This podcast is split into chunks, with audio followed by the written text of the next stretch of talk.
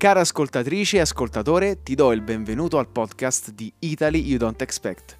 Io sono Simone e oggi ti porterò in Sicilia a scoprire la meravigliosa Valle dei Templi.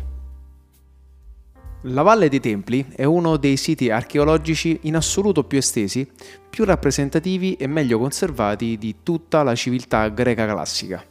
Questo sito, che si sviluppa su un territorio vastissimo che concilia mare e terra, è stato inserito nel 1998 dall'UNESCO nell'elenco del patrimonio mondiale dell'umanità. È una terra incantata, un luogo impregnato di storia che dal Medioevo fino ai giorni nostri ha illuminato e ispirato molteplici scrittori, poeti, filosofi e artisti. Durante il suo viaggio in Sicilia, Guy de Maupassant definisce questa terra come unica al mondo e uno strano e divino museo di architetture. Goethe, nel 1787, estasiato dal fascino infinito di questa valle, mentre passeggiava tra le meravigliose architetture, scrisse che mai tutta la vita ci fu dato di godere una così splendida visione. All'interno di una cornice formata da uno splendido paesaggio collinare che va a perdersi verso il mare, il complesso archeologico della Valle dei Templi un tempo consisteva in un vero e proprio insediamento. Acragas era l'antica città che poi i latini denominarono Agrigentum ed era considerata la più bella tra le città dei mortali, chiamata così dai greci perché Acragas era il nome del fiume che scorreva nella valle. Fondata nel 581 a.C. da alcuni coloni greci provenienti dalle isole di Rodi e Creta, Acragas non nacque in un luogo casuale. La posizione geografica di questa città era alquanto fortunata perché si trovava proprio di fronte al mare sulla rotta micenea verso il Nord Africa e l'Occidente. In poco tempo Acragas diventò una delle città più popolate del mondo greco, perché l'entroterra fertile consentì fin da subito la produzione abbondante di olio d'oliva, cereali e vino, determinando una grande crescita economica e uno straordinario sviluppo della città. Nel V secolo a.C. l'antica Kragas era un fiorentissimo centro culturale e in questo periodo vennero edificati molti dei principali edifici destinati al culto che vediamo oggi nel parco archeologico. All'interno delle mura della città si trovava il cuore pulsante di Akragas, ovvero l'Agorà, il centro economico dove si sviluppavano le attività commerciali e si intrecciavano le vite degli abitanti. Nella zona dell'Agorà superiore doveva poi trovarsi il Bouleuterion, il luogo dove venivano divulgate le leggi, l'edificio pubblico legato alle riunioni della Boule, ovvero l'assemblea dei rappresentanti eletti dal popolo. Nella zona del Poggio di San Nicola, negli anni 60, venne invece riportata alla luce una cavea assembleare, a forma di teatron, identificato come l'Ecclesiasterion, ossia la sede dell'Ecclesia, l'assemblea di tutti i cittadini liberi. La città di Akragas è stata caratterizzata dall'alternarsi di tanti diversi tiranni, a partire dal primo in assoluto, Falaride, un tiranno estremamente odiato, che venne lapidato, ma che fece anche realizzare molti edifici monumentali presenti nella Valle dei Templi.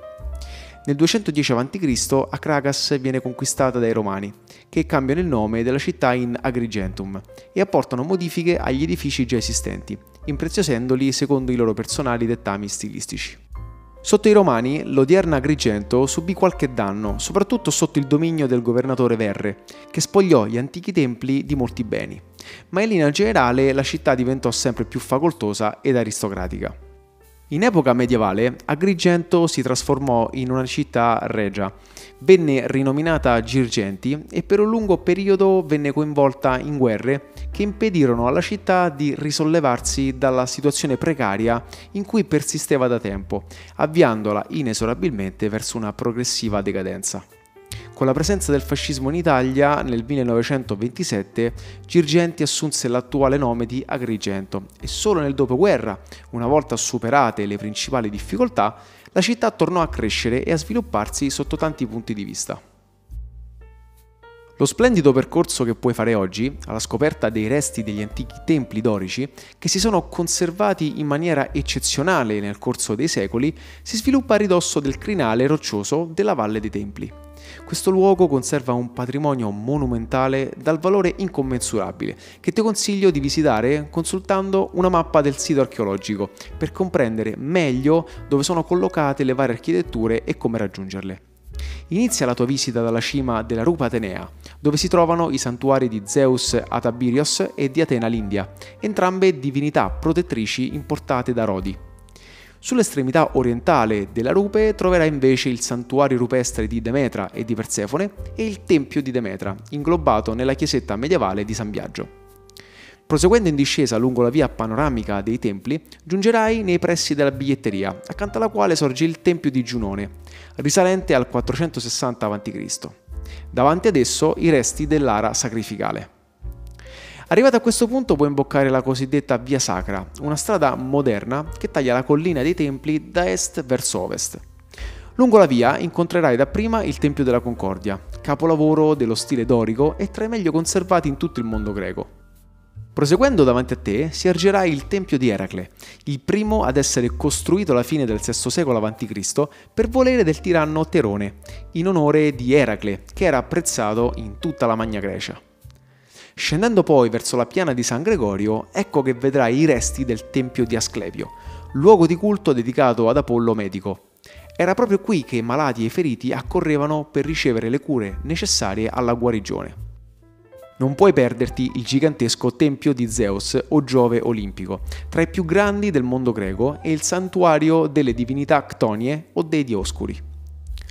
A nord si trova poi il giardino della Colimbetra, che in passato fungeva da grande bacino idrico per garantire l'acqua a tutta la polis, e quest'area, insieme alle mura, anticamente contribuiva a proteggere ulteriormente la città dai potenziali aggressori.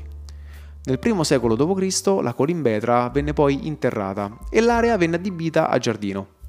Ti suggerisco anche di continuare da questa zona in direzione di Villa Seta e raggiungere il tempio di Vulcano o Efesto.